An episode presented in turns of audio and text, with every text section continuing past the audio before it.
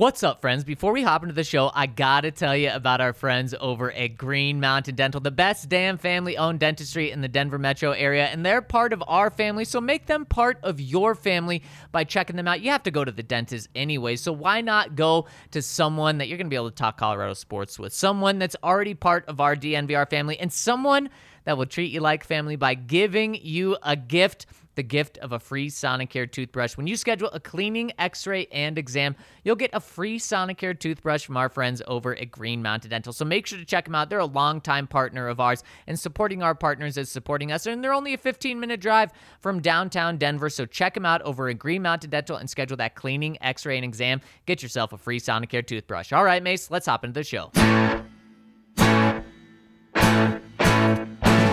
Number one for the one and only DNVR.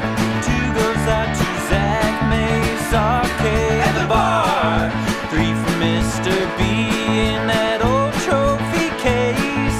Number four we're still waiting for. Well, bring on the chase. Out on the field at Mile High, Broncos win is our desire. Coupled with Breck, Brew and a friend bleed orange and blue to the bitter. Come and join us,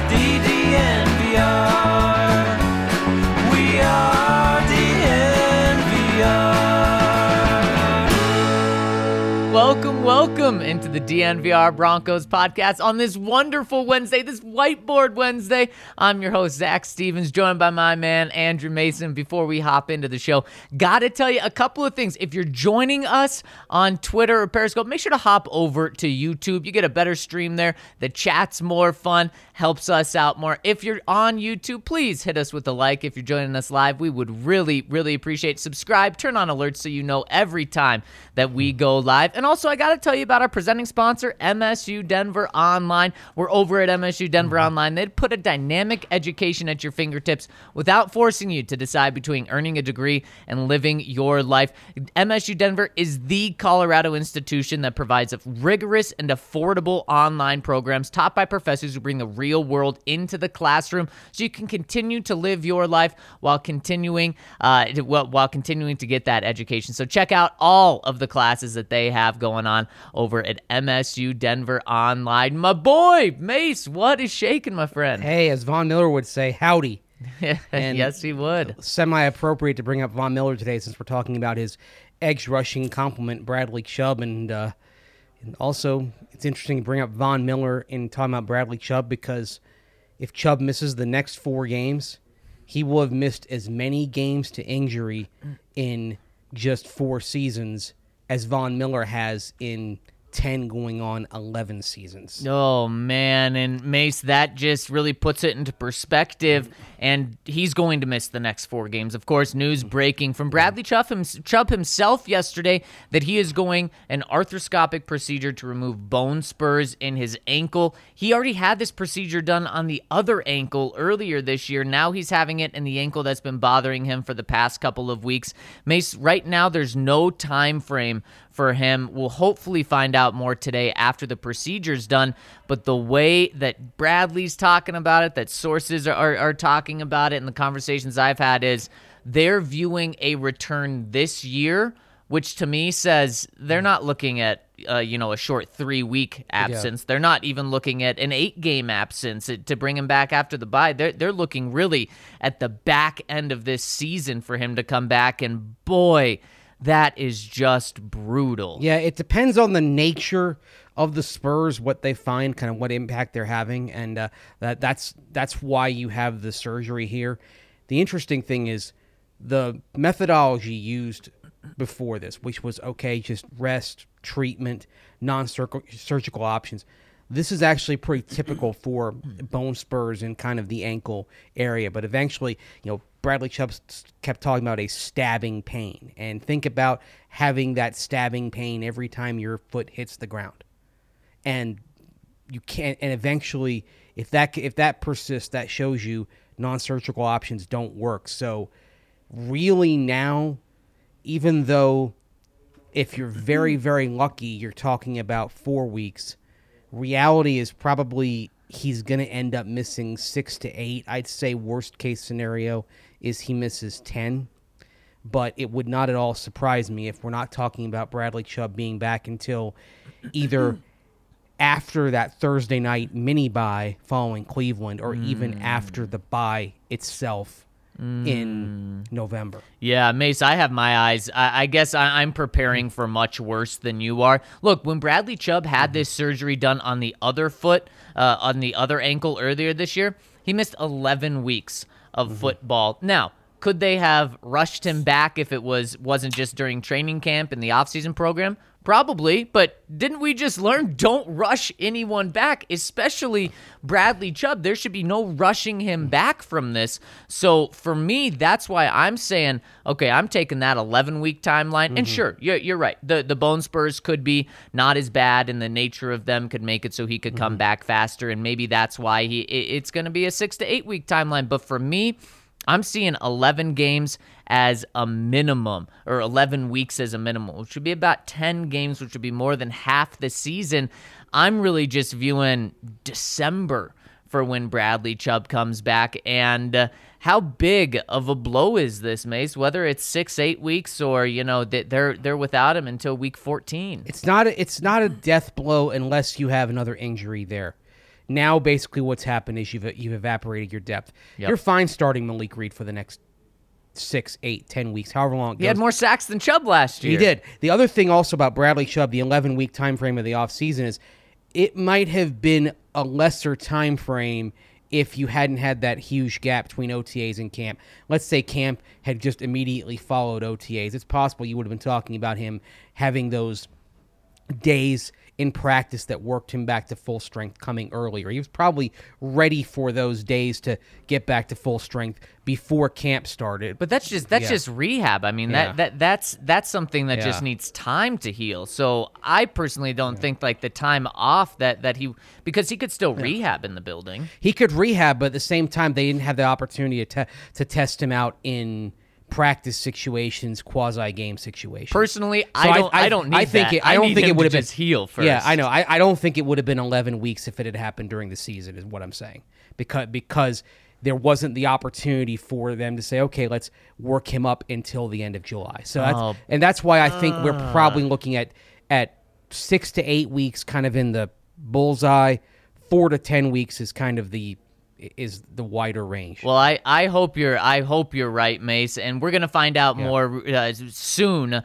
But I just hope that they've learned their lesson of not to rush him back with this because let's say he he I mean we know he's going to miss at least a month, and he's very likely going to go on IR today probably uh, so he'll be out a guaranteed three weeks i think it's going to be much longer than that but it just doesn't make sense to try to bring him back in in week 10 and then risk another injury where you can get him close to 100% healthy if he's out until week 14. That's the way I would approach it because I would just learn from what just happened with him. But credit to Bradley Chubb for playing through this pain, trying to play through it. Obviously, th- this was huge for the Broncos to get him back, uh, to try and get the Von and Chubb duo back, uh, and also big for Bradley. Yes, the Broncos did pick up his fifth year option. He's under contract for the next season at 12, was it 12 8? Uh, I believe, for an outside linebacker. So he's going to get paid next year. But Mace Bradley Chubb could got could have gotten a big extension, a huge extension. I mean, we just saw the extension T.J. Watt got. Now, as of right now, Bradley Chubb wasn't going to get that sort of deal. Where what are we talking? Twenty seven million dollars a year, I think, is what T.J. Watt's getting. But it's not crazy to say if Chubb had come out and in the first eight games of the season he had six sacks. He, he probably would be signing a $20 million, uh, five year, $100 million deal, 50, 60 million guaranteed, $20 million a year. And now, obviously, that is completely put off to the side now. And if it's not, if they do want to talk contract extension, that number has significantly dropped. And then, of course, for the Broncos, they lose the production. They lose a Pro Bowl player from last year. So just, I mean, terrible for both ends of this. Yeah, and just think about let's say he misses the next say misses the next 6 games here. And you're literally talking about a player who will have missed 21 games over 4 seasons. And, Yeah. and specifically 21 games in the last 3 because he played all 16 games. And you mentioned Von Miller. Uh, th- that combination, the Miller Chubb com- combo, the pairing that was supposed to transform uh, the Broncos defense and get them back to the salad days of, of resembling what they did in the mid 2010s.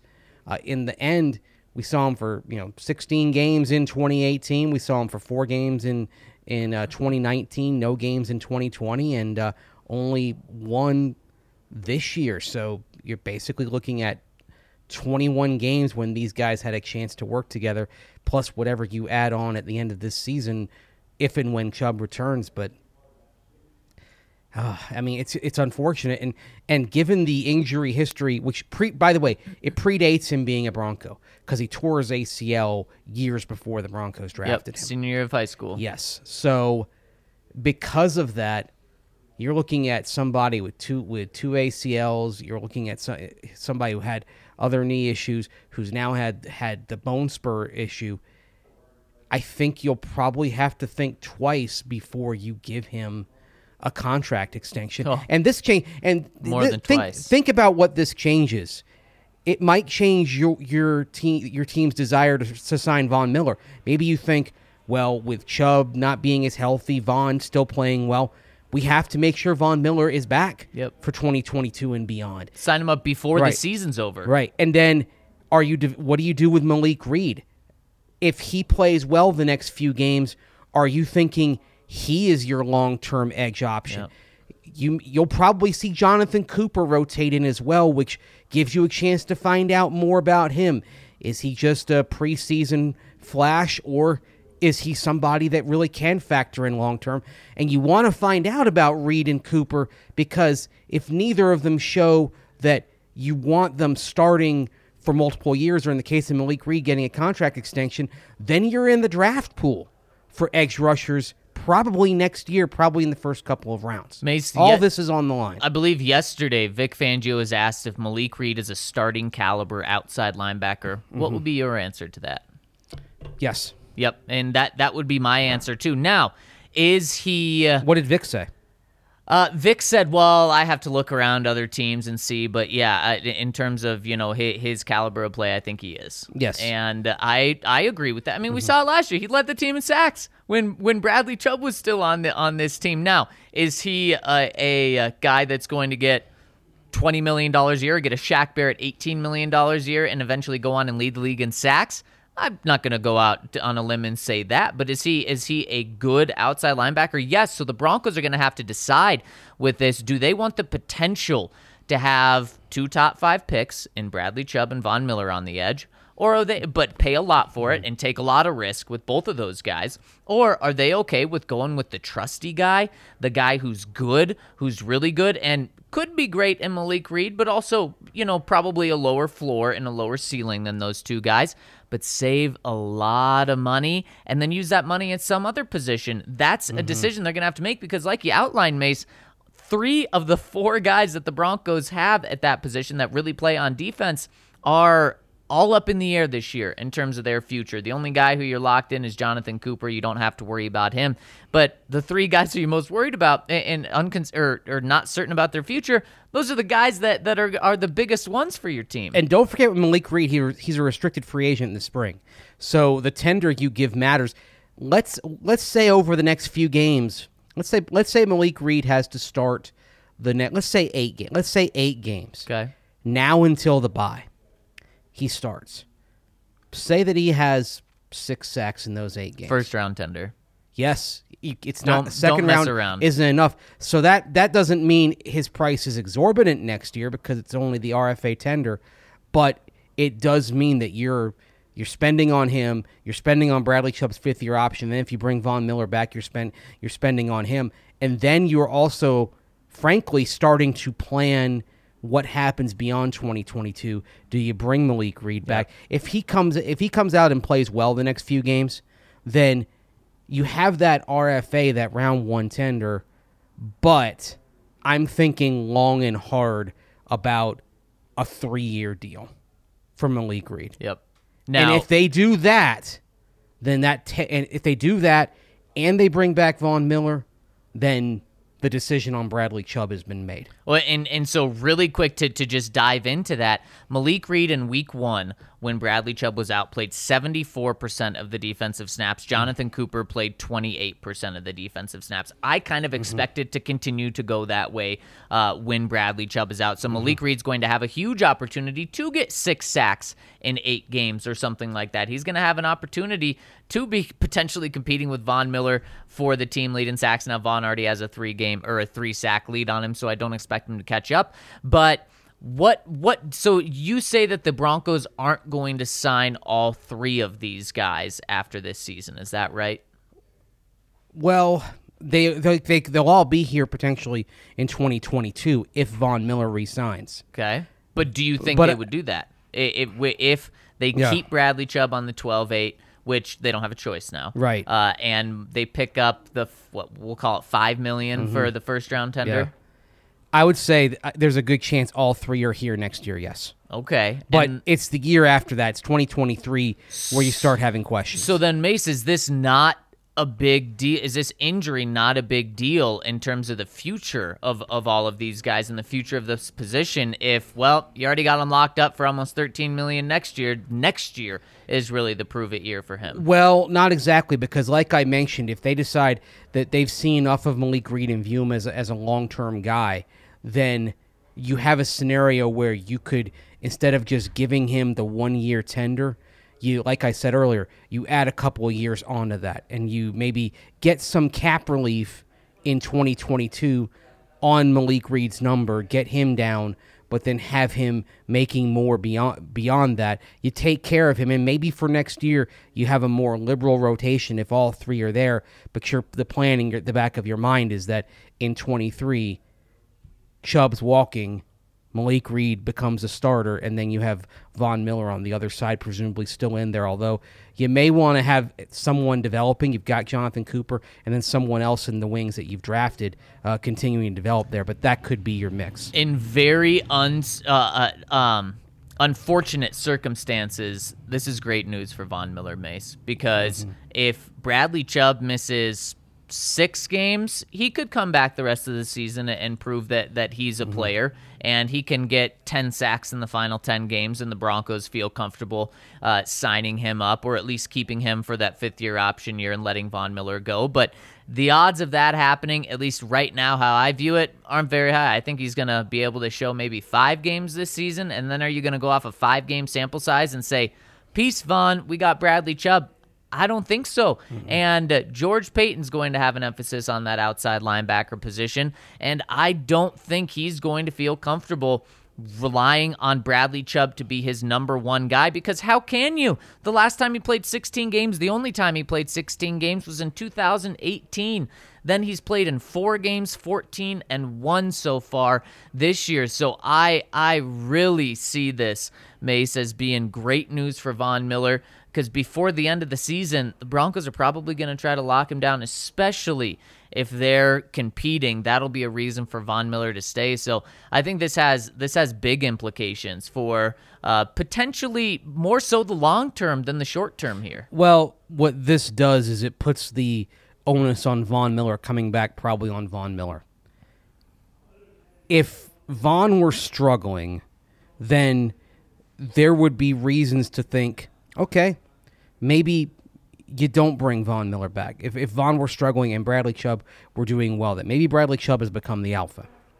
But clearly, Von is still the alpha and that means the decision is on him. If he likes the direction of the franchise, likes uh, where they are in December, then maybe you can get a deal done.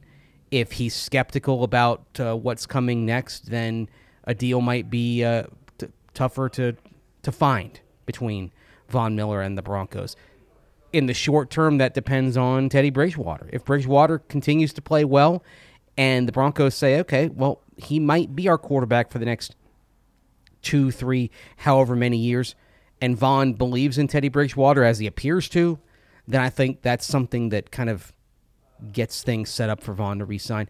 And similarly, if if Bridgewater is not the guy, but there's every indication they're going to make a play for Aaron Rodgers, that too I think helps Von come back. Now that would probably be uh, he hits free agency, or you don't re-sign him until February. You're Right. not re-signing him in December because you wouldn't know. Yeah, you wouldn't Right. have that plan in place by then. It wouldn't be something where you could wrap your arms around it. Whereas if Aaron Rodgers is traded in February, he'd be traded in March, but we know that a lot of those that those March trades that are official then happen in February, or in the case of Matthew Stafford, even January, that you agree to terms on him. So you would know, so Von would know that, and I think if it were Aaron Rodgers, then I think Von would probably re-sign pretty quickly thereafter. But again, it it would be about whether Von wanted to. Right, right. So, Mace, I have a couple questions for you about this. Is uh, the Von Miller and Bradley Chubb duo experiment failed? Yes, As of now, it is. it is. It, it, Yeah. it, it did fail, and it didn't fail because uh, because either one was unwilling. It, and you know, don't I don't want to hear the words Bradley Chubb is a bust because as Tyler Polumbus noted on Twitter and something I've said over the years, you're a bust if you if you fail just because you're not good enough or your desire isn't there. Like Paxton, Paxton Lynch is a bust. Jarvis Moss is a bust. If it's injuries that doom you, you're not a bust. It's just sad and unfortunate because you're not a bust. Right, right, and that's why I didn't Yeah. phrase it that Right. way. But but I think you're right. I, I don't think you can look at this and say that that the Broncos using uh, a top five pick on Bradley Chubb was successful. Mm. Yeah. as of right now, he's going to need to stay healthy, and him and Von Miller together because that that was also uh, a very enticing thing about Bradley. It wasn't just getting a, a top five pick as a pass rusher; it was being able to pair him with Von Miller and leading the league in sacks. Mace, they haven't done that. They they haven't Mm-hmm. even they haven't been close. I mean, Bradley has one double digit sack season, and in that time, I believe Von has one double digit sack season as well. Well So- on his way to another, but it looks like it's going to happen mostly himself. without Right. wi- without Bradley Chubb. Yep, And, exa- and exactly. unfortunately, that means the name Josh Allen yeah, is going to it's never gonna go away. ring throughout the valleys and hollows of Broncos country. Yep, Uh, it's is it fair to Bradley Chubb? No, but right. It's something that has to be brought up in this discussion in part because the Broncos literally had Josh Allen in their midst for a week down in Mobile and decided that they didn't want they didn't want him at quarterback. Just like uh, Justin Fields and Mac Jones are always Uh-huh. going to be in the conversation when we talk about the pick of Justin or of, of Patrick Surtain. Let's hit a super chat to end off this conversation. It comes in from Greg. He says, "Talk about injuries. Did we sign Micah Kiser as a temporary replacement for Jewell, or will he be behind Strnad? Uh, and or maybe will he be special teams? Um, yes. Well, he's going to just add depth there uh, to my understanding, Mace. So don't expect him to take a big role this weekend, uh, and also a big role on special teams as well. He he's been a, a special teams guy, and obviously that's a place the Broncos need help. Thank you for the super chat, Greg, and thank remember you- remember Kiser started 9 games for Brandon Staley last year in Los Angeles. Yep. And I think Very that's, comfortable with that. that's that the key thing. He knows what he's doing in the scheme. Had some flashes. That being said, you know, he was available because he was on the Rams practice squad Yep. right now. So the, he's depth. It's good to have him in the building, but Micah Kiser is not c- coming to save this team. To use the old cliche of John Fox, that no one's coming to save us. Yes. The the the sa- any saviors are coming from within Yep. and are already there. Yep, and got a one-year, six hundred thousand dollar deal, so you're not paying him millions of dollars. And and that's a key thing is you you weren't gonna give someone that you brought in a big contract. I know on the edge people have have said, what about Clay Matthews? On the in, on the inside, someone suggested to me on Twitter, oh, let's trade for C.J. Mosley. A thing that is key here is every all that cap space that you have this year, you carry over to next year. And George Paton does not want to spend much of that cap space filling holes on the roster right now because if Teddy Bridgewater gets a long term deal, you're giving him a big contract, so you need the money for him. Or if he's not the guy, but you're making a play for Aaron Rodgers or maybe another veteran who could be available, like a Matt Ryan, perhaps, you're going to need that money for that veteran quarterback as well. And so that's why you're not seeing the Broncos look to make moves here that have a huge impact on their salary cap. They want that savings to carry over because they're going to need it in the spring one way or the other. Yeah, and you're just not going to be able to find guys that Right. you're paying $10 million right now, anyways. But, guys, this Sunday, we've got the coolest tailgate in the country, dare I say, the world. Over at Empower Field at Mile High. It is going to be awesome. We're going to have all you can eat sexy pizza. We're going to have so many Breckenridge brews there, and you get to hang out with the DNVR fam. And if you want, you can even get a ride from the DNVR bar down to the tailgate and then back after the game to the bar and all of that for only 30 bucks. If you already have a ride to the game and you just want to go to the tailgate for all that pizza, the beer and to hang out with us, it's 20 bucks. You're not going to find that deal anywhere. I mean, it's going to cost you more to park than it is for this entire experience and guys, it is going to be so much fun. We're going to be doing these all throughout the season, but this one, the very first one in so long that we've been able to have a tailgate. It is going to be popping. So, how do you get tickets? Well, go to thednvr.com to get your tickets, or you can go and find the link on our Twitter page. It's our Twin Pete on. Tw- uh, pinned tweet. There we go. On DNVR Broncos Twitter. Click on that and you can get hooked up with your tickets. It is going to be so much fun and also just a fantastic deal. I thought you were going to say Twin Peaks there. no. Like the old No- television show. Yeah, no Twin Peaks here, Mace. Yeah, you know what? There are going to be a lot of cans of Breckenridge brews over at the tailgate. In addition, of course, to the sexy pizza. By the way, whenever anyone says sexy pizza, I think of, of Borat saying, uh, sexy time? have a sexy time with sexy pizza? Exactly. Anyway. With us. Anyway, but you'll also be able to have a fun time with uh, the, the cans of Breck brews over there. And those cans probably came from right here in the Denver area, right over in Golden, from our friends over at Ball, as in Ball Arena, as in the aerospace technology company, as in the world's largest aluminum can and packaging manufacturer. And here in the Denver area, at their plant in Golden, they need help. They have floor manufacturing positions for production technicians and other roles available because they need to make more cans. Last year, Ball made over 101 billion cans, including the one in my hand right now. With a B. With a B, 101 billion. So Ball is hiring production technicians to make even more cans because they're adding line capacity to their 400 person plant in Golden. The demand for sustainable aluminum beverage cans is greater than ever. And more than that, if you've consumed a beverage in a can, it's been from a Ball aluminum can like my soda right here. And aluminum, it's highly sustainable.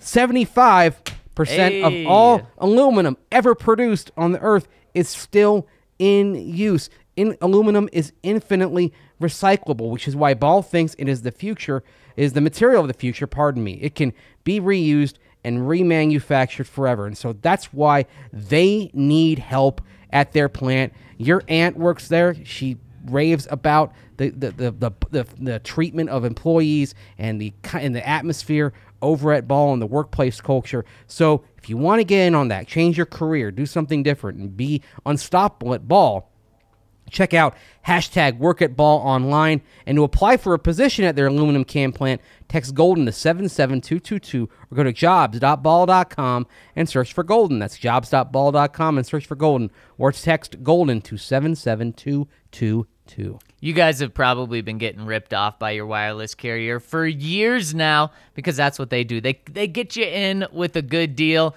and then after 6 months or a year that good deal is gone and you are just stuck in a contract. You are stuck paying so much money for your wireless service. But here's a deal that will never go away. It's not just a gotcha deal and then it and then it goes away. It's $15 a month for cell phone service over at Mint Mobile. $15 a month gets you unlimited talk, unlimited text, and data as well. And then you can you can get more data if you want, but you'll always get unlimited talk and text starting at $15 a month over at Mint Mobile. And you're saying, well, what's the catch, Zach? Well, there is no catch. It's just the exact same service. Literally, they use the exact same towers as the big wireless companies. They just don't have any stores. No one's going to stores anyway. So you don't need to go to a store to do this. What you do is go to mintmobile.com slash DNVR You sign up. What they do is they send you just a little card in the mail, comes with a new SIM card. You put that SIM card into the phone that you already have, and boom, there you go. You download an app, you take your own number there, you get to keep your contacts, you get to keep everything on your phone, and boom, you get fantastic cell phone service starting at only $15 a month. If you have a family, you can do this for everyone, and you'll probably be paying less for the entire family plan than you are for just one line. So make sure to check them out over at mintmobile.com slash DNVR. I've done it. I have it. It's fantastic service. And guys, it, it takes just a couple minutes to go online and place your order. And then it literally takes a couple minutes once you get it in the mail to put it in your phone. And then you're saving, uh, you know, maybe even near a $100 a month for the rest of your life. So check them out, mintmobile.com slash DNVR. Well, Mace, we got to look toward the future now, and the future is playing the 0 and 2 lousy Jets. And there's a game plan to beat these Jets. It's a pretty easy one, but let's hop into our whiteboard, our Wednesday whiteboard, to break it down right now. Kale's pulling it up for us. All right, here we go. First key coming from Zach. Attack Zach. The That's Broncos, Zach with an H. That's Zach. That's yeah. It should be attach Zach Oh, because God. that's how it should be. uh, Attach yourself to, to Zach. That's Yeah. your instructions to Von Miller, Malik Reed, and company. Exactly. Mm. Yes, and if you're a fan of Zach Wilson, you may want to detach yourself from him because this game is going to be rough. Mace, we talked about pass rush a lot in the first segment, Mm-hmm. and the Broncos pass rush here is should be absolutely killer. There's no need uh, for Vic Fangio to drop seven guys. They should be bringing seven guys. And even when they don't bring seven guys, with Von Miller, with Malik Reed, they should still be getting home. And how about Dre'Mont Jones? That's a guy that also needs to step up. Yeah, and Dre'Mont's had some pressures, but they haven't resulted in sacks yet. I was hoping that he would have a sack in front of his uh, his his his old coach, Urban Meyer, Ah, there that on Sunday. That didn't quite happen, given some of the pointed words that uh, Dre'Mont Jones had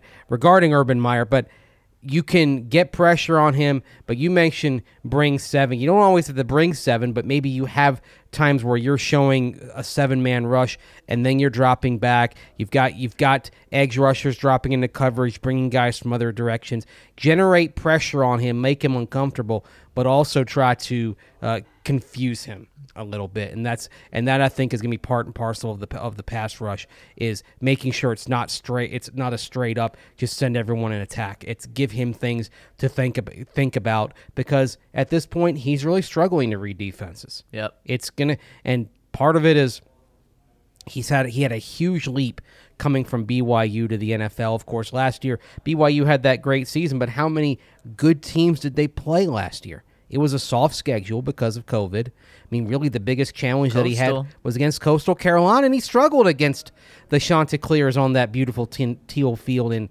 Conway, South Carolina. So, I I think the the, the, the growing pains are are are natural here, and I also, but I would also say this.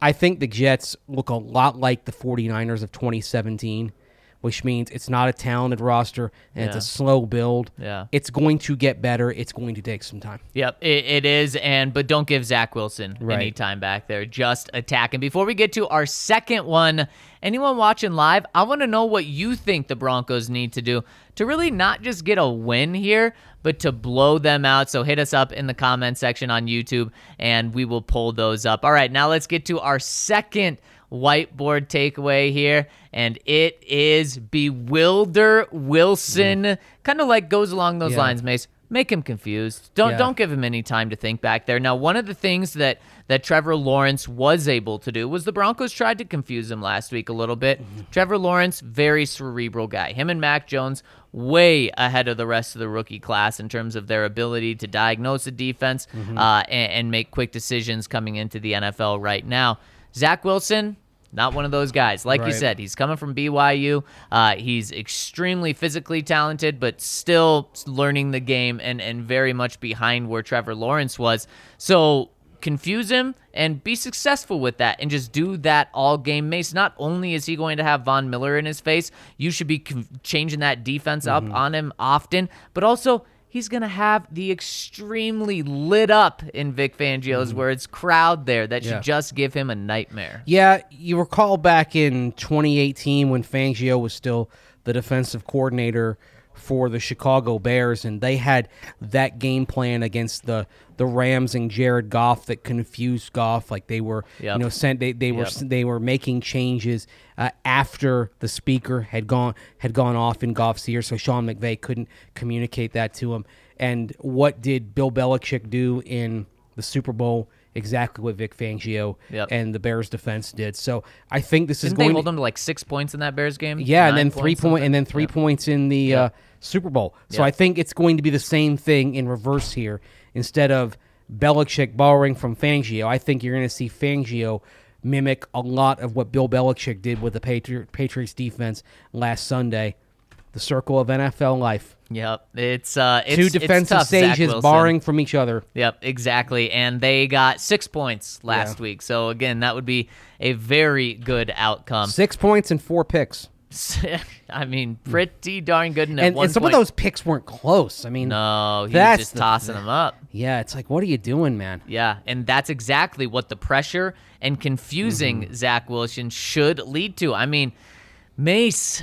Well, we'll do this in, in our Broncos pick 'em at the end of the week. And by the way, you guys got to check that out. It's it's a lot of fun. Mm-hmm. It's a different piece than what we've done in the past, but we drop it on Fridays or Saturdays, and we go through and pick some games. We also pick a lot of props in the game just to give you an idea of how we think it's going to go, and you can get those odds over at DraftKings Sportsbook as well. All right, let's get to our third key for beating the Jets, and it's establish the ground game. Mace, pretty simple, but the Broncos haven't been able to do this really. Now, Melvin Gordon did hit over 100 yards in the first game thanks to a 70 yard run. Mm-hmm. Javonte Williams at the end of the game kind of picked up some yards that to make his stat line look a little good, pick, picked up over 50 yards on the game. But this is something that is quietly a big concern. And I don't think it's on the running backs. I think it's on the interior of the offensive line uh, and, and the rest of the offensive line, but really the interior of the offensive line to, to create some holes. Look, a, a, a running back is only going to get two or three yards after the holes are closed. And if there's no holes, then he's only going to get two or three yards per carry because that's all he can find. Now, if the offensive line can create two or three yards of separation and then the running back gets two or three yards after, then that's when you talk about four to six yards per carry. And that's what we have not been able to see these first two weeks.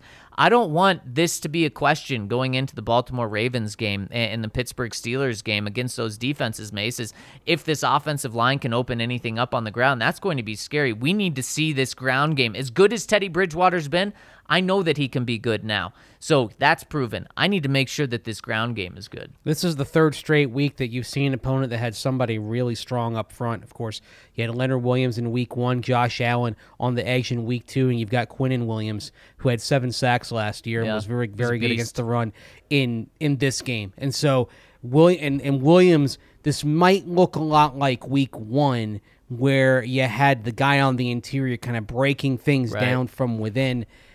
Maybe you have Graham Glasgow back on, on Sunday. I think that would help in particular in pass protection. But we're all but we're talking about run blocking here. The holes need to be there on a more consistent ba- basis than they have been. There were a couple of runs on Sunday where I felt like you didn't see you didn't see the decisiveness from Gordon and Javonte Williams. You know, the, the hole wasn't there and they didn't flash to it. So it's not completely off of the running backs. They could do a little bit better. But by and large, the gaps that you're looking for have not been there. Broncos need to do a better job of, of setting that up. And I have to say, I know Vic Fangio kind of talked about you know, opponents kind of you going to extreme measures to to stop the run. I think that's overstating it a bit, with all Okay. due respect to Vic Fangio. And I th- I think there are I think there Is that him things- protecting his guys? a little bit. Okay. And I, I think there are things that his guys up front could do better. and uh, just to, just to emphasize just how really poor Mm-hmm. they've been until the fourth quarter, where the game's kind of out of hand and the Broncos have just bullied them all the way. Uh, in the very first game against the Giants. Javonte Williams and Melvin Gordon averaged 2.8 yards per carry and 2.4 yards per carry. Uh, bad, very bad for the for the two of those guys. Uh, and then in last week's game in the first half, Javonte Williams averaged 2.6 yards per carry. Melvin Gordon averaged 1.6 yards per carry. Very, very bad. A 2.1 yards per carry in the first half uh, for pretty much both of those games will not get it done when you're playing good teams. So that's why I want to see it turn around. And like you said, Mace, they have a challenge this week.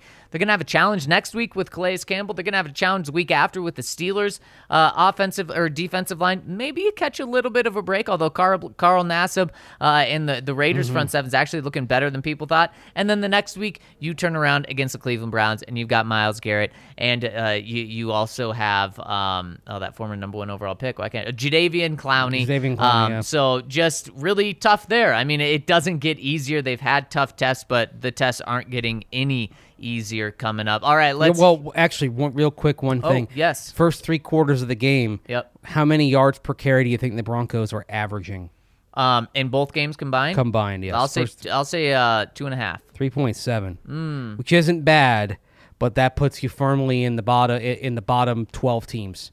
Yep. Of the league in terms of per carry average, you want to get you want to get that average to about I think if you get to, to four and a half, you're feeling pretty good. Well, Mace, where does it? Uh, where does their halftime rushing rank uh, in in terms of the rest of the NFL? Because if, Ha- halftime, if there wouldn't be any it runs at halftime. up until half. Wait, what do you Oh, mean? Up said- until halftime. okay, you well- said up until the third quarter. I, right? I said through the third quarter. yeah. So up until halftime. Yeah, because you mentioned the first three quarters earlier. That's why I was looking that up. I It- mentioned the first. Th- those were Yeah. all the first uh, two Yeah. quarters. yeah. First half, they're 29th, 2.6 a carry. Exactly. Yeah. And that's when the games have, have still been in check. The Broncos have kind of pulled away and, and kind of just dominated in the second half. Uh, that's 2.2.1. 2.6. 2.6 that is very concerning i mean the the third worst they've got to they've got to get off to a hotter start on the ground without a doubt all right kale let's hit this last one here what the broncos have to do to beat the new york jets and mace beat down the jets early and I think that starts with not making mistakes. Don't don't give this team a reason to believe that it can come in here and pull off the upset. So defensively, it's establish your dominance early. Offensively, put the Jets behind the eight ball, make them one dimensional. With that one dimension being Zach Wilson having to go back and and and look downfield and be confused by the coverages. Don't give this team any reason to believe that this is their day. uh-huh So come out, bring the sledgehammer early, get them in a, get them in a two score hole, I'd say probably by early in the second quarter, and then you're going to dictate the terms of the rest of the game. Yep. Yep, exactly. And it kind of goes back to the last one establish the run. Get off to a hot start on the ground early, beat them down, wear them out before halftime, Mace. And on top of that, not just to give them no hope. Um, because bad teams, when you give them a little bit of hope, they can they can turn it around and, and ride on that. But also get your fan base in it. Be up 10-0 at the end of the 1st Be up uh, 24 to three at halftime. And then also, I, I mentioned this yesterday, but dominate the scoreboard like you've dominated the games. The Broncos really have dominated both of these games. The scoreboard has been pretty dominant, but not as dominant as they've actually been on the field. Let's see that reflected. Let, let, let's have a 35 to 6 game in this one and that's when that's when if you really want the nation to pick up on you that's when the nation will is when they're saying whoa broncos are beating guys by four touchdowns Well, now." the other thing also that comes into play is everyone's excited about this game, but if it goes sideways, people are going to get real nervous real fast because there's still uh, a kind of fan version of PTSD regarding the last four seasons Yep. of Bronco football. And if the Jets come out early and get some momentum, then you know people are going to be flashing back to all the frustrations of the last few years, and that's where a home field advantage, believe it or not, can come become a home field disadvantage. People start saying, "Oh no, here we go again."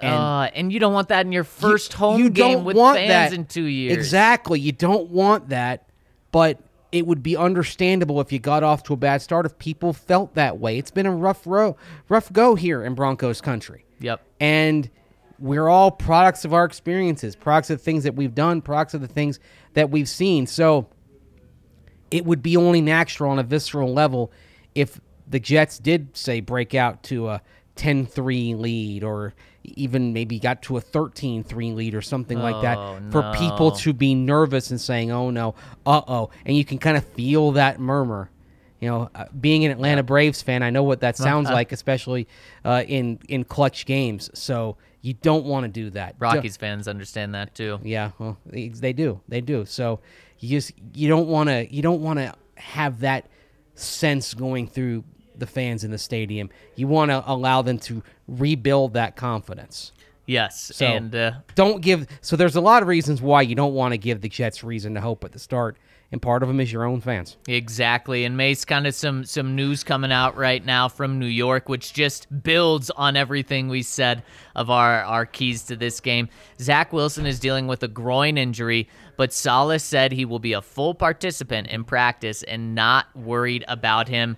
Just more reason to to pressure him, make that groin. Not you don't want it to act up, but he, he's going to be a little limited mm-hmm. in, in his running abilities. So get to him, confuse him, beat them down early, give them no hope, and get to 3 and 0. That is the Broncos formula for doing that. And if you need a formula for taking care of below the belt, well, I've got it just for you. Here's what you do. You go to manscaped.com, you get the lawnmower 4.0, you get the performance package 4.0 because not only we get you the lawnmower 4.0, but you'll also get the crop reviver, which is a toner, the performance boxer briefs, the crop preserver, which is a ball deodorant, a travel bag with all your goodies. And guys, I could go on and on about how good this lawnmower 4.0 is. Sometimes you're a little worried about getting nicked when taking a razor down there. Not with the lawnmower 4.0, not with their advanced skin safe technology.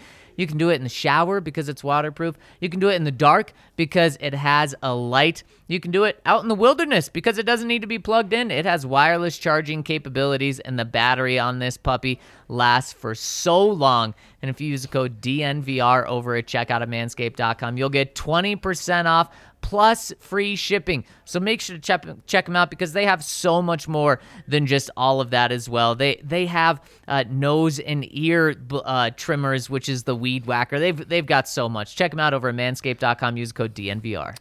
Also, check out friends over at Solace Meds. They've got some hot deals in September. Of course, it's been hot out there most of the month. Not today, but it's warming back up again. And so, hot deals for a hot September at Solace Meds include Can America gummies, 25% off, strains tinctures, 20% off, Rockin' cartridges, 25% off, Glacier concentrates, 20% off. And if you head on in to any of their four locations, one in Fort Collins, one in Wheat Ridge, one off Broadway in Denver, and just one one blocks away from the DNVR bar in East Colfax. If you go to the locations, you can get a free Solace bars or King Cone when you mention the DNVR code 20. That's any location of Solace Meds. Head on in, mention that code DNVR20 to get 20% off and a free Solace bar or King Cone. Here's how you do your shopping at Solace Meds. You go online at solacemeds.com, S O L A C E, meds.com. View their menu, order online, and then go to your nearest location at your convenience and pick up from there. And of course, if you use that code DNVR20, not only do you get 20% off, not only do you get the Solace bar or King Cone, but then you let them know that your friends at DNVR you. Of course, there's no better way to support DNVR than by supporting our partners like Solace Meds. So check out Solace Meds, S O L A C E Meds.com, with four locations in Fort Collins, in Wheat Ridge, one off Broadway, and one just blocks away from the DNVR bar on East Colfax. And get 20% off with that code DNVR20. And speaking of codes, I've got the best one yet. Code DNVR25 over at Strava Craft Coffee will get you 25% off your first purchase of this delicious CBD coffee. Guys, it wakes us all up in the morning, keeps me going in the afternoon. One thing that's fantastic about Strava Craft Coffee is for a lot of people, It gets rid of the coffee jitters because of that CBD infusement. And the CBD also helps relieve aches, pains, headaches, migraines, anything that's going on with your body. It can help relieve. You guys know how how beneficial CBD can be, and you get that in a cup of Joe, which is delicious. By the way, they have some great flavors too. The marshmallow one, mmm, delicious. So make sure to check them out over at Strava Craft Coffee. Use the code DNVR25 to get 25% off your first purchase, and then subscribe to Strava Craft Coffee, and you'll get 20% off with the rest of your life on any order made with Strava Craft Coffee. You can have it even delivered straight to your door as often as you want, every two, four, six, eight weeks, however often you want. It'll just show up at that 20% off. So make sure to check them out over at Strava Craft Coffee and use the code DNVR25. All right, Mace, let's talk to the people and dive into the comment section on thednvr.com. Another benefit of becoming a member, go to thednvr.com. At the top of the page, you'll see podcasts. Click on that, click on Broncos podcast, click on the first podcast that pops up. That's our most recent one. Scroll to the bottom, and if you're a member of our family, your comments will magically appear there. Leave one there, and we will get to it on the following podcast. And Mace, let's do that right now. First one coming in from Ohio Bronco Alex. He says, How many points should we score this weekend against the Jets to feel great about our offense moving forward? 27 points and 23 points in our first two games is solid, but I want more. You want more, but I think you're going to be hard pressed to get more because, as much as we've talked about the Jets' offense and the struggles of Zach Wilson, their defense has actually held its own reasonably well. They gave gave up 19 points and 381 yards to the Panthers in Week One. But then against the Patriots, obviously with a rookie quarterback in Mac Jones, New England only had 260 yards mm. in week two. Now they had 25 points in large part because you had Zach Wilson throwing picks, a lot of a lot of short fields. Nick Folk, of course, had I believe four field goals in that game. So they were forcing the Patriots to settle for three. So I think you're fine with this offense if it's basically where it is. And we've kind of talked about 24, 25 points a game kind of being the the magic number for this team. Yes, these are these are shaky teams, but so far you're on track. You're going to need more going forward against some of the better teams, but I think against a Jets defense that appears to be above average, and I think a lot of that has to do with Robert Saleh coming in from San Francisco. If you get 23 to 27 points again, you're feeling pretty good. Mace, I totally know what you're saying. You make good points, but Ohio Bronco Alex it wants to feel great about the offense. So to feel great, 30. If they drop yeah. a 30 burger at home, everyone's going to feel real good about this. I'm offense. trying to keep the expectations reasonable around here. I well, I mean 27 points. They were close at home against the Jet. Mace, that could even include a pick 6 okay, that's fine. See, I'm not I'm not factoring that in. I'm I'm I'm factoring in points accounted for by the offense. Well, maybe it's so, 37 points yeah. with the pick six. We'll see. Yeah, like they could have had 30 against the Jaguars. I I right. I still think they should have tried to score. And people just want to see that. And so I think if they get 30 on, everyone's going to feel great about the offense if they're not already. Yep. We have a uh, username change, by the way. We do. Fantastic. Count Locula is now Count Brigula.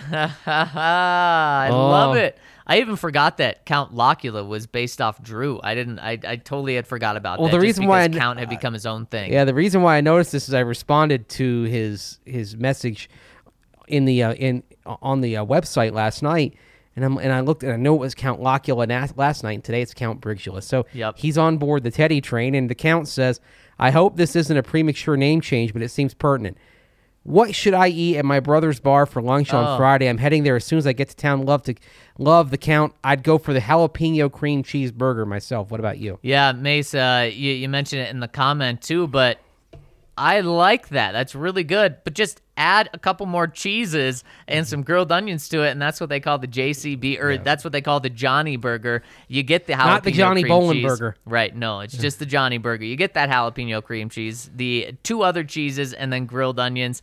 Oh, count, you're killing me. It sounds so good. That is so good. Nashville Joey. I heard RK bring up the 2017 loss to the Giants on Sunday Night Football. We were three and one, and the Giants were 0 and freaking five. We played a show the night before in Denver, and Scotty was asked to sing the national anthem at the game the next day. We got to sit in a suite, got to go on the field, and I stood on the sideline with the players as Scotty sang the anthem. As we were walking back to the suite, I looked at him and said, "Dude." I am so stoked. We should easily crush the Giants. Oh, Going no. into halftime and watching Trevor Siemian, sorry Zach, throw one of the worst pick six I, sixes I have ever seen. I realized I had made a huge mistake, one that I will never do again. The Broncos lost, the season tanked, and it's been downhill since then. I will not look past a team again as no win is guaranteed. That being said, I'll be at the game, the tailgate, and the bar screaming my ass off and cheering on our beloved Broncos. Yeah, I mean, the Broncos should not be overlooking the Jets. Even though they really should beat them, they should be figuring out how much they're going to beat them by, not if they're going to beat them. Uh, the Broncos are not, I mean, no team should really overlook any team, but the Broncos aren't good enough to overlook teams. They, they, they just as uh, Melvin Gordon said, if anyone needs uh, any motivation to continue to work hard, uh, even with a winning record right now, just look at the records the last couple of years. They're very bad and embarrassing. Yep. Exactly. They're they're not in a position to overlook anybody. No, no. And hopefully when they're in a position to overlook people, they won't overlook people. Exactly. River Vapecraft, another great name coming in. He says, Yo, dudes, I just saw that Justin Simmons has graded out poorly over at PFF. I know the rankings aren't the end all be all, but have you guys seen anything that concerns you? And what's very interesting about this, Mace, is PFF has been the biggest fan of Justin Simmons the past many years. Yeah. The thing is, sometimes you're looking at uh, zone coverages, especially, and you may say, "Okay, this guy uh, appears responsible." It's actually somebody else. I think what's happening is that he they're they're they're nicking him from mistakes that are coming from the linebacker position in coverage. Right. Guys getting behind, guys getting behind the uh, the, the linebackers, and that's led to and led to some open the, some open territory. If Justin's play, if Justin's playing deep, then it's not his responsibility to, to get it to get up to get up there. Like remember, and another example is um on the touchdown that Ster- that uh, Sterling Shepard had for the Giants in Week One. Justin, he's going he he's moving in position to follow another receiver deeper. He's doing his job on that play, and they might have nicked him for that. And So- I'm not concerned about Yeah. Justin right now, but I do want to see the playmaking ability because you, you don't pay a guy making the highest paid safety, even if it was just for a couple of months, but now the second highest paid safety, uh, to be really good. You, you pay him to change games. And so I do want to see that moving forward. Uh, and that's something we haven't seen. But I think also you've had quarterbacks that are avoiding him too. Yeah, exactly. I- that- I that's think the word- the word- concerned, but yeah. that's what I need to see. The word is out on Justin Simmons that you don't want to throw in his general area.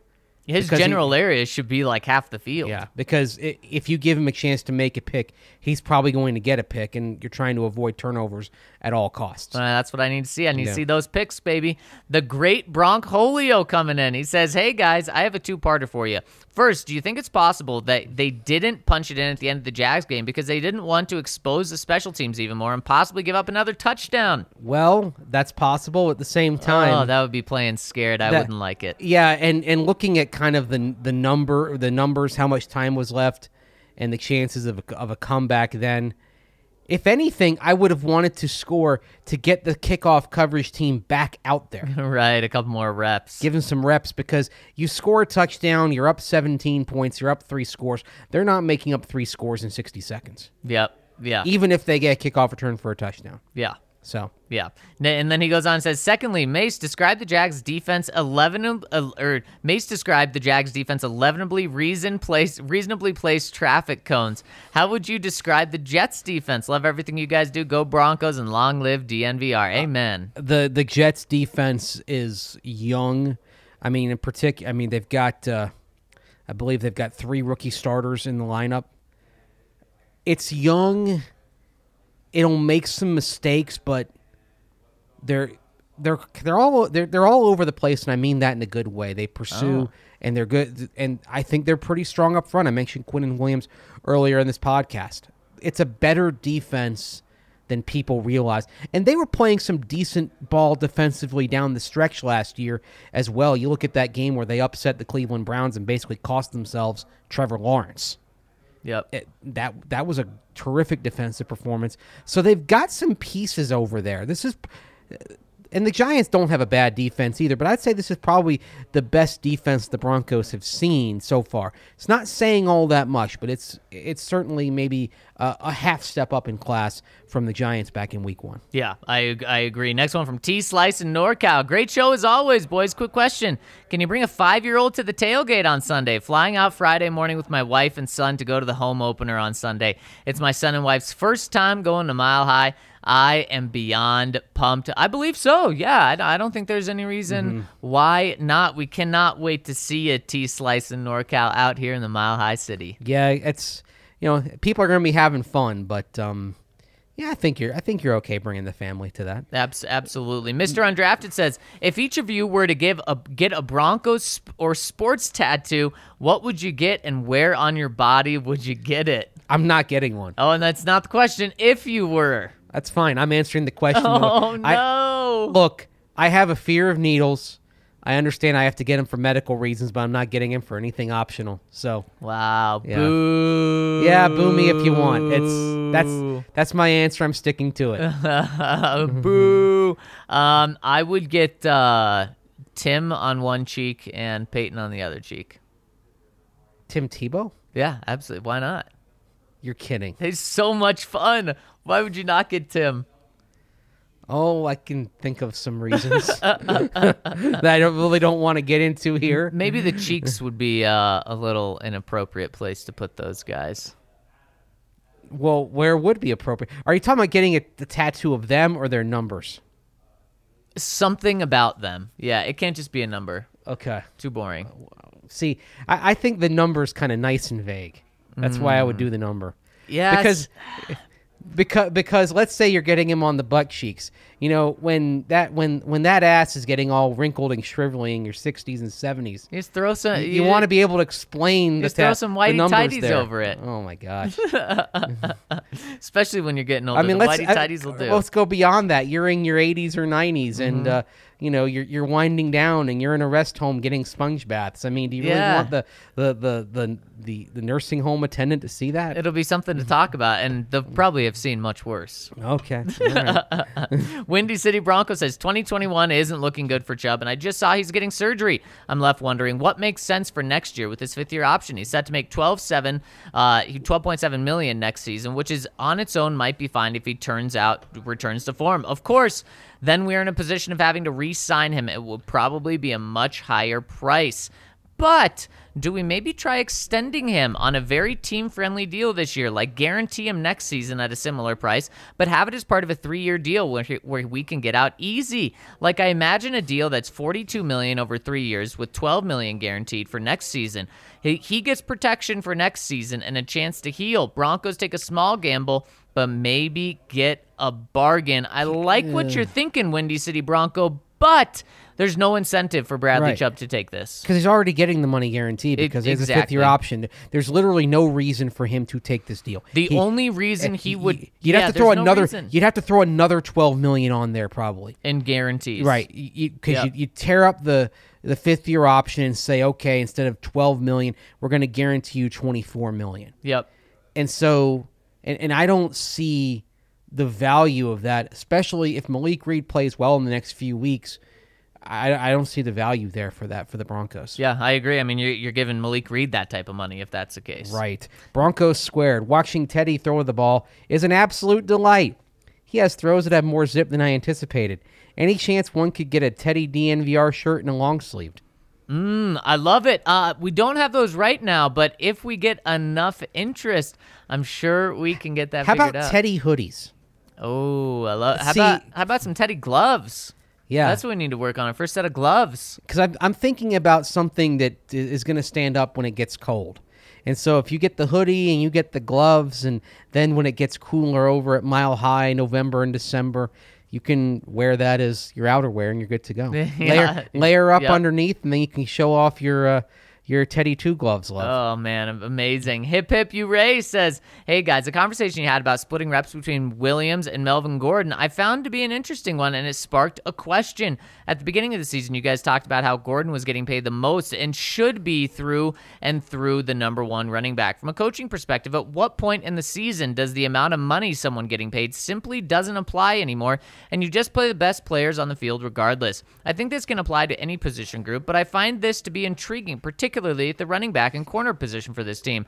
At what point does the coaching staff just play Surtain and Javonte Williams over someone else? Thanks, fellas. Go Broncos. Well, Mace, I think that we're already at this point. Um, and I think from the, the conversation that we had earlier about just the running backs numbers, it's not like Javonte Williams is averaging uh, over double what Melvin Gordon is averaging, even if you take Melvin's 70 yard run out, he's mm-hmm. not blowing him out of the water. So the coaches, for a longevity standpoint, mm-hmm. want to keep this pretty pretty even. But they are at a point right now where, yeah, they don't care who who's getting paid money. Uh, this coaching staff is going to just have the best person play. Yeah, and of course, Melvin Gordon had those garbage yards at the end of the first half uh, when Teddy kind of looked for him short. That was a pass, though, right? That was a pass. Yep.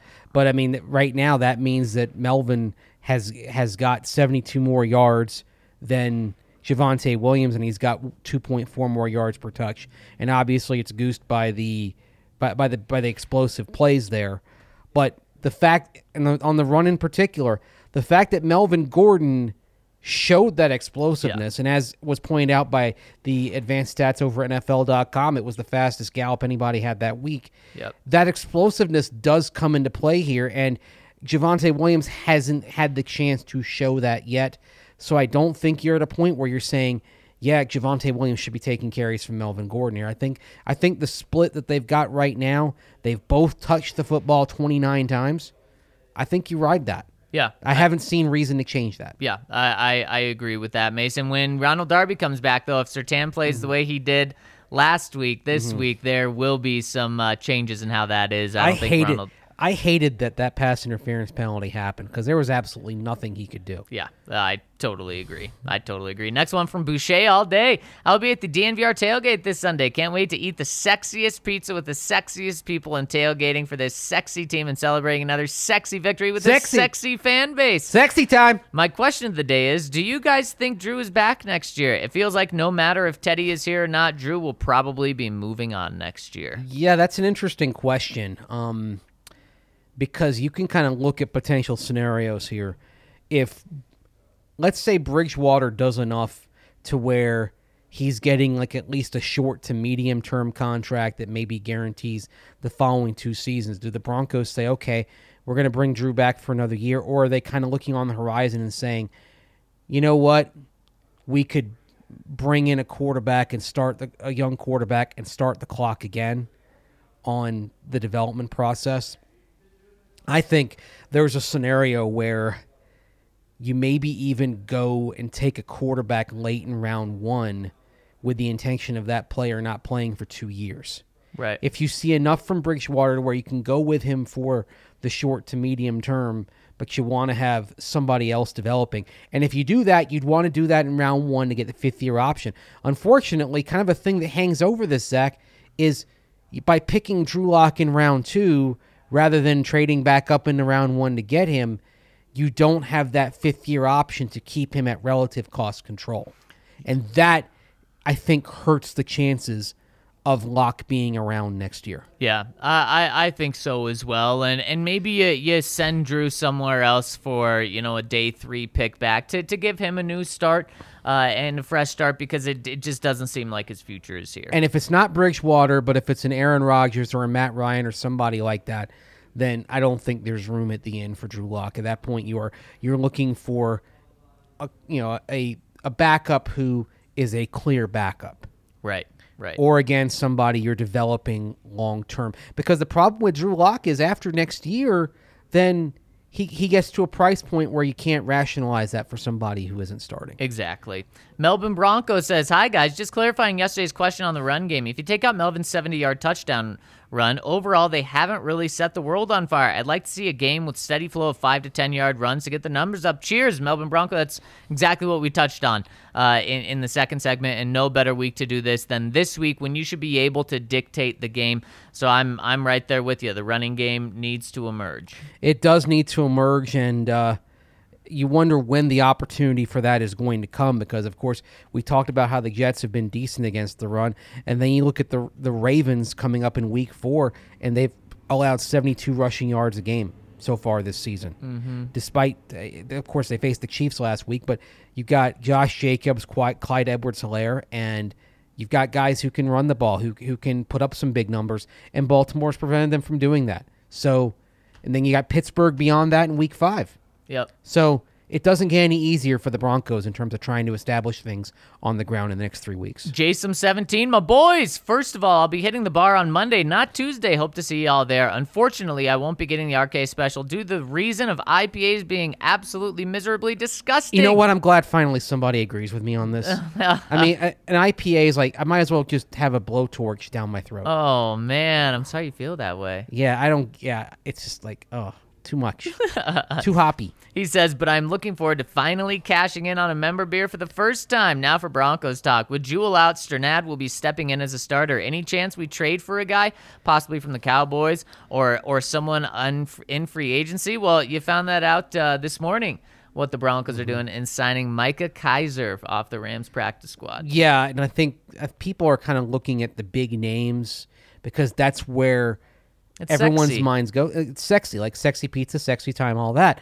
But the bottom line is usually when you make these moves, these are to find depth and to supplement what you have your backup moving up to be a starter. That's almost certainly what it's always going to be.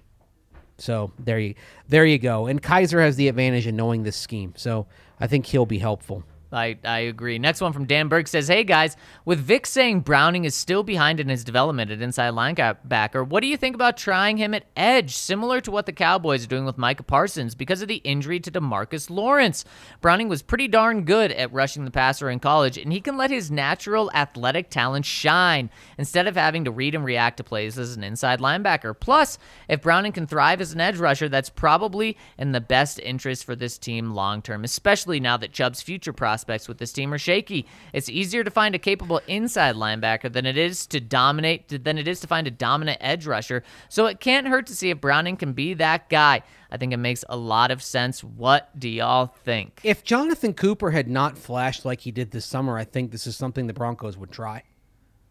But Cooper did so well that if Browning were to move to the edge, he'd kind of he'd be behind Cooper, as well as behind, of course, Malik Reed stepping into the starting lineup. And the other thing is, I think with Justin Hollins, remember they were trying him at all these positions, and then he didn't quite stick, and they let him go. And I think there's some regret for letting Justin Hollins go.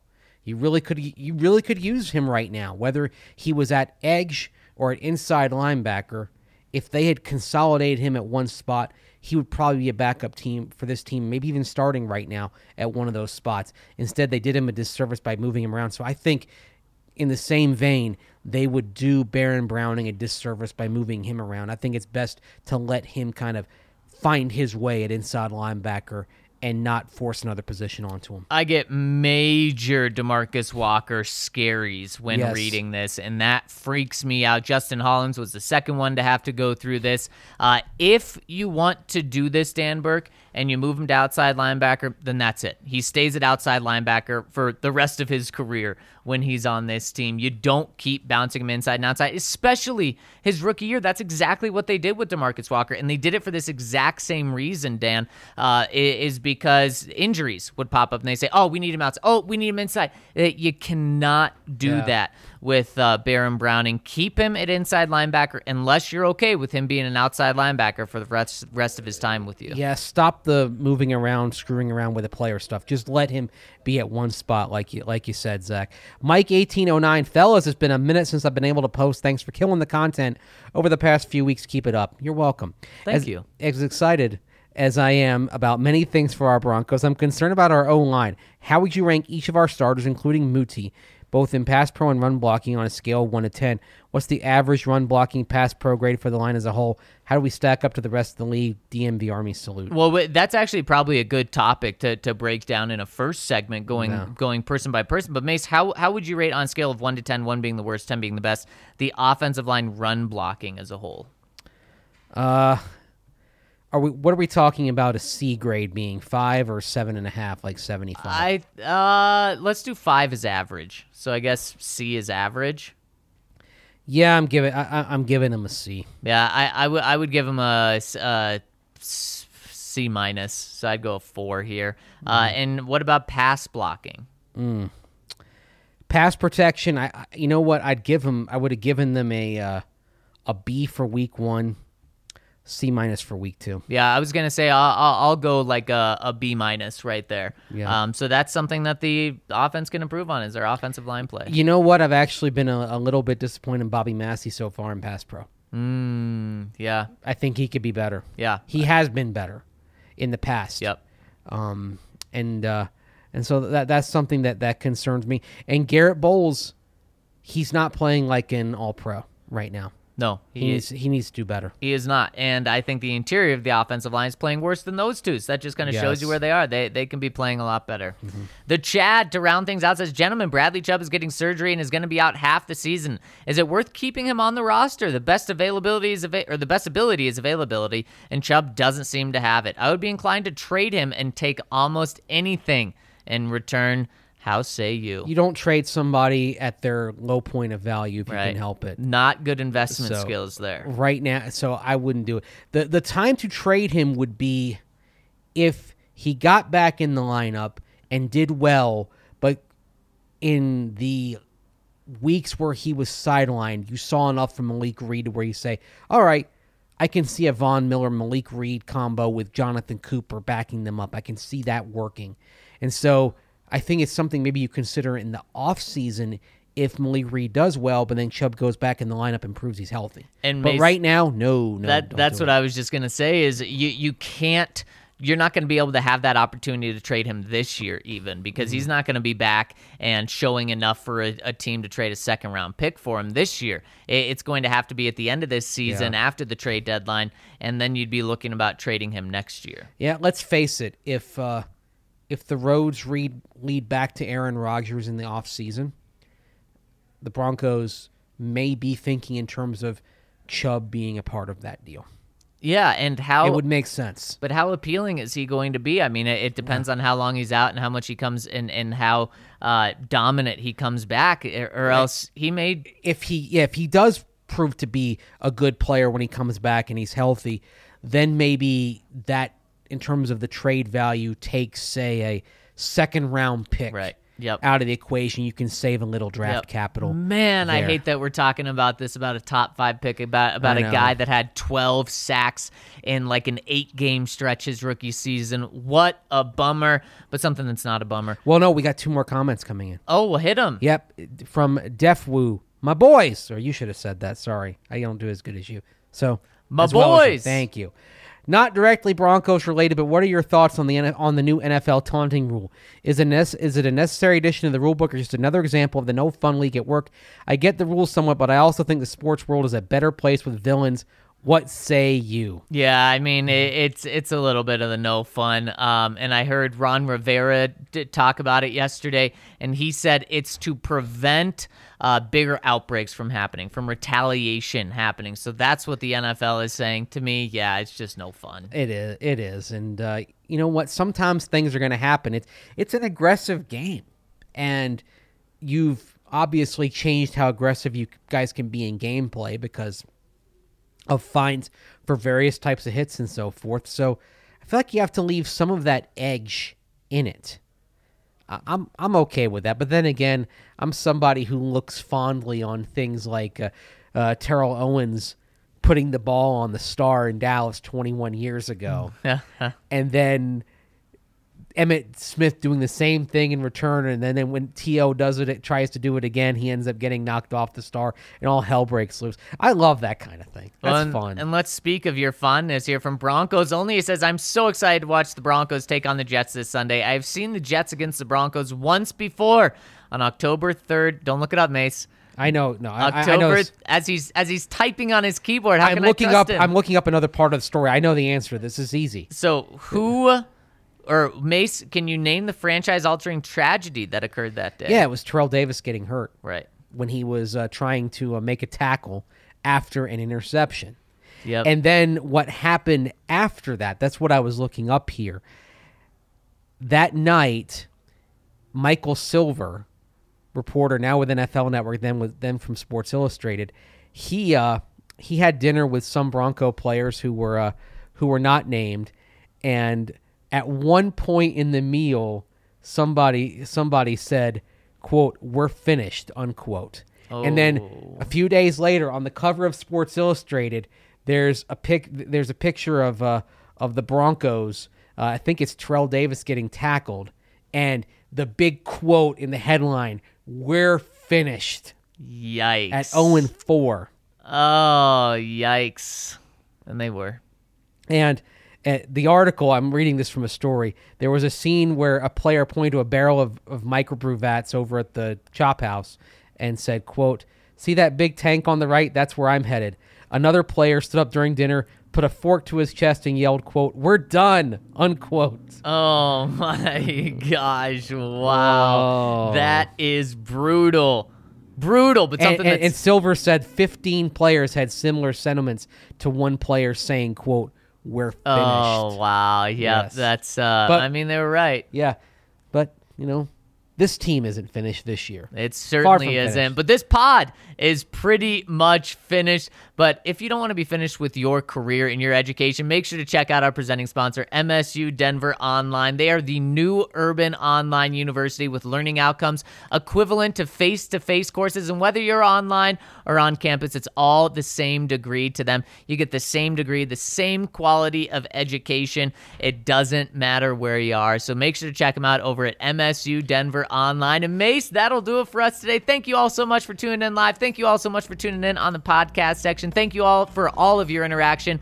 We will be back with you tomorrow to break down will the Broncos win? Will the Broncos cover the spread? Will the rest of the AFC West win this week? We've got a very awesome preview show tomorrow, so stay tuned. We'll be going live in the morning, so turn on those alerts. Hit us with the thumbs up on your way out. We really appreciate you guys rolling with us. We'll talk to you tomorrow.